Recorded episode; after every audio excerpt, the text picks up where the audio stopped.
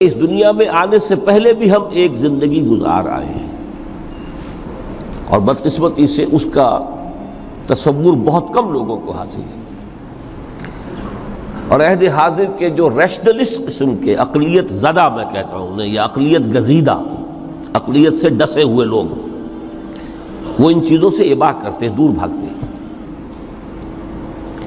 ہماری پہلی تخلیق ہوئی تھی عالم ارواح میں۔ الارواح جنود مجندہ لشکروں کے لشکر تھے.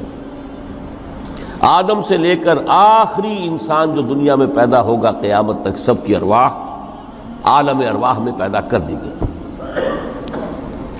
وہاں عہد لیا گیا. السط رب کالو بلا. کیا میں تمہارا رب نہیں ہوں؟ مالک نہیں ہوں؟ ہم سب نے عہد کیا تھا. کیوں نہیں؟ شہید نا ہم گواہ یہ عہد الست۔ اور ظاہر بات ہے کہ عہد جو ہوتا ہے جب تک انسان کو اپنی ذات کا شعور نہ ہو، خود شعوری نہ ہو۔ آپ دنیا میں معاہدہ کرتے ہیں تو کہتے ہیں کہ بقائمی ہوش و حواس میں یہ عہد کر رہا ہوں، معاہدہ کر رہا ہوں۔ تو ظاہر بات ہے کہ اس وقت ہم تھے اور ہوش و حواس کے ساتھ تھے، خود شعوری کے ساتھ تھے۔ لیکن صرف ارواح تھی، جس جسد نہیں تھے اور یہی ہے وہ مقام جس کے بارے میں حضور نے سے جب پوچھا گیا کہ متا وجبت لکن نبوت یا رسول اللہ اللہ کے رسول آپ کو نبوت کب ملی؟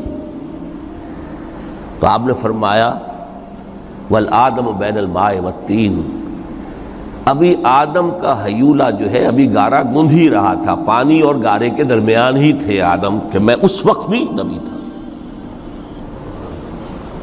عالم خلق کا ابھی آغاز نہیں ہوا، ابھی عالم ارواح میں بھی جو تمام ارواح ہیں وہ اپنی امتیازی شان کے ساتھ ہیں۔ روح محمدی صلی اللہ علیہ وسلم۔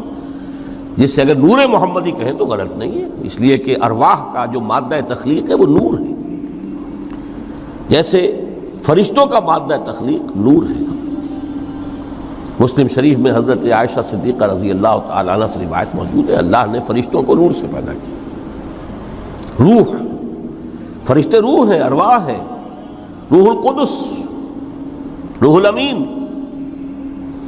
اور ارواح انسانی ابھی روح ہے یہ سب ان کا مادہ تخلیق نور ہے۔ اس وقت ہم پیدا کیے گئے، صرف ارواح کی شکل میں ہم سے عہد لیا گیا اور پھر سلا دیا گیا۔ یہ پہلی موت تھی جو ہم پر وارد ہوئی ہے، اس دنیا میں آنے سے پہلے۔ اس لیے کہ سورہ مومن کی ایک آیت میں فرمایا گیا ہے کہ جہنم میں لوگ جو ہیں فریاد کریں گے۔ ربنا امت نسنتین واحییت نسنتین فاعترفنا بذنوبنا فهل الى خروج من سبیل۔ اے اللہ تو نے ہمیں دو مرتبہ مارا، دو مرتبہ زندہ کیا۔ تو اب ایک مرتبہ اور صحیح۔ کہ یہاں سے نکلنے کا بھی کوئی راستہ ہے کہ نہیں؟ اتنے مراحل سے تو ہمیں لے کر آیا ہے۔ ایک مرحلہ اور سی۔ تو یہ دو موتیں کون سی ہیں؟ پہلی موت وہ تھی جب ارواح کو موت کی نیند سلا دیا گیا۔ پھر عالم خلق جسے آج سائنٹسٹ کہتے ہیں، جس کا نقطۂ آغاز ہے بگ بینگ عالم ارواح اس سے پہلے کی شے ہے، اس تک سائنس نہیں پہنچ سکتی۔ وہ سائنس سے ماورا ہے۔ لیکن جہاں سے سائنس شروع ہوتی ہے، وہ عالم خلق کا آغاز ہے۔ بگ بینگ سے۔ وہ پھر مختلف مراحل، تنزل کے مراحل بھی آئے ارتقا کا مرحلہ بھی آیا۔ تفصیل میں جانے کا موقع نہیں ہے۔ بہت سے تنزلات کے مراحل اور بہت سے ارتقا کے مراحل طے کر کے آدم تیار ہوا ہے۔ حضرت بیدل نے رحمت اللہ علیہ بہت خوبصورت شعر کہا ہے، ہر دو عالم خاک شد تا بست نقش آدمی۔ اے بہار نیستی از قدر خود ہوشیار باش۔ یہ پوری جو بھی کائنات کا جو سلسلہ شروع ہوا بگ بینگ اور بہت بڑے بڑے جو ناری کرے تھے، جن کی کہ حرارت کا جب تذکرہ کرتے ہیں سائنسدان تو trillions and trillions of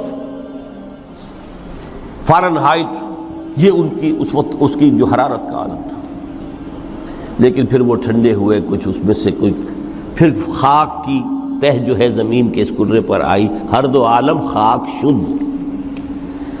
یہاں سے اب آدم کا حیولہ تیار ہوا، تا بست نقش آدمی۔ اس کے بعد ارتقائی مراحل ہیں۔ اور پھر آدم کی وہ روح جو کولڈ سٹوریج میں تھی، جب وہ لا کر پھونکی گئی ہے، جسد آدم جو ہے وہ مسجود نہیں تھا۔ مسجود تو تب بنا ہے جبکہ اس میں روح آدم وہ لا کر پھونک دی گئی۔ فیضا سب تو ہوں نفق تو فی ہے روحی لہو ساجدین یہاں سے حیات دنیاوی کا آغاز ہو گیا۔ پھر وہ سلسلہ تناسل ہے۔ آدم اور ہوا کی نسل میں سے ہر بچہ چار ماہ کے بعد جب اس کا ایک حیولہ رحم مادر میں تیار ہو جاتا ہے۔ حدیث ہے متفق علیہ، عبداللہ ابن مسعود سے، رضی اللہ تعالی عنہ۔ اور جس کے اندر آغاز میں وہ کہتے ہیں کہ حضور نے ہمیں یہ بتایا وہ ہوا صادق المصدوق۔ دیکھنا تم کہیں شک میں نہ پڑ جانا۔ محمد کون ہے؟ الصادق المصدوق، جو سچے ہیں، جن کی سچائی کی اللہ گواہی دیتا ہے۔ کہ رحم مادر میں چالیس دن تم نطفے کی شکل میں ہوتے ہو، پھر چالیس دن علقہ کی شکل میں ہوتے ہو، پھر چالیس دن تو مزغہ کی شکل میں ہوتے پھر اللہ تعالیٰ فرشتے کو بھیجتا ہے جو اس میں روح پھونکتا ہے۔ وہی عمل جو آدم کے جسد حیولہ کے ساتھ ہوا تھا، ہر ابن آدم اور بنت آدم کے لیے وہی عمل ہے کہ جو رحم مادر میں چار مہینے کے بعد دہرایا جاتا ہے۔ یہاں سے حیات دنیاوی شروع ہوئی، پھر موت۔ یہ دوسری موت ہے۔ اب پہلی موت تو وہ تھی، لیکن دوسری موت یہاں سیپریشن ہو جائے گی۔ جو زمین سے آیا تھا تخلیقی مادہ وہ جسم میں گیا، جسم زمین میں گیا، گل سڑ کر ختم ہوا۔ جو وہاں سے روح آئی تھی، وہ اس زمینی وجود کا جو لب لباب ہے، جان، نفس، اس کو لے کر اپنے ساتھ۔ اور وہ جائے گی عالم بالا کو۔ پھر یہ ایک وقفہ ہے۔ پھر باس بادل موت ہے۔ تو احیاء بھی دو ہو گئے۔ ایک مرتبہ پہلی موت کے بعد زندہ کیا اس عالم میں۔ آنکھ کھلی اس عالم میں ہماری۔ یہ پہلا احیاء تھا۔ کئی فتح فرون اب اللہ و کیف تکفرون باللہ وکنتم امواتا فاحیاکم ثم یمیتکم ثم یحییکم ثم الیہ ترجعون۔ دوسرا احیاء وہ ہوگا، قیامت کے دن باس بعد الموت۔ اور پھر اس کے بعد وہ زندگی، ابدی زندگی ہے، ہمیشہ کی۔ یہ تصور سامنے رکھیے۔ تو یہ جو تھوڑا سا وقفہ، یہ تو زندگی بہت طویل ہے۔ تو اسے پیمانہ امروز و فردا سے نناب، جاویدہ پہم دما، ہر دم جمع ہے زندگی۔ اس میں یہ وقفہ جو ہے، خلق الموت والحیات لیبلوکم ایکم احسن عملا۔ یہ اس جسد کے ساتھ، اس روح کا اتصال، اور یہ تیس، چالیس، پچاس، ساٹھ، ستر، اسی، سو برس کی عمر، یہ ایک وقفہ ہے۔ یہ امتحانی وقفہ ہے، تمہیں جانچا جا رہا ہے، پرکھا جا رہا ہے۔ ایکم احسن عملا۔ اب اگر تو دو چیزیں انسان پر واضح رہیں اور نہ صرف واضح رہیں، مستحضر رہیں۔ واضح تو ہو جاتی ہے ایک چیز، پھر آدمی بھول جاتا ہے، تو کوئی فائدہ نہیں دیتا اس کے۔ مستحضر۔ ایک یہ کہ اصل زندگی آخرت کی زندگی ہے۔ طویل ہے۔ بل تو سرون الحیات دنیا والآخرت خیر و ابقا۔ کلّا بل تحبون العاجلہ و تذرون الآخرہ تم اس عاجلہ کو پسند کرتے ہو، اس دنیا کی زندگی کو تم ترجیح دیتے ہو، جبکہ آخرت ہے جو باقی رہنے والی ہے۔ ابدی۔ اگر تو یہ معلوم ہو جیسا کہ سورہ انکبوت کی آیت کے حوالے سے میں نے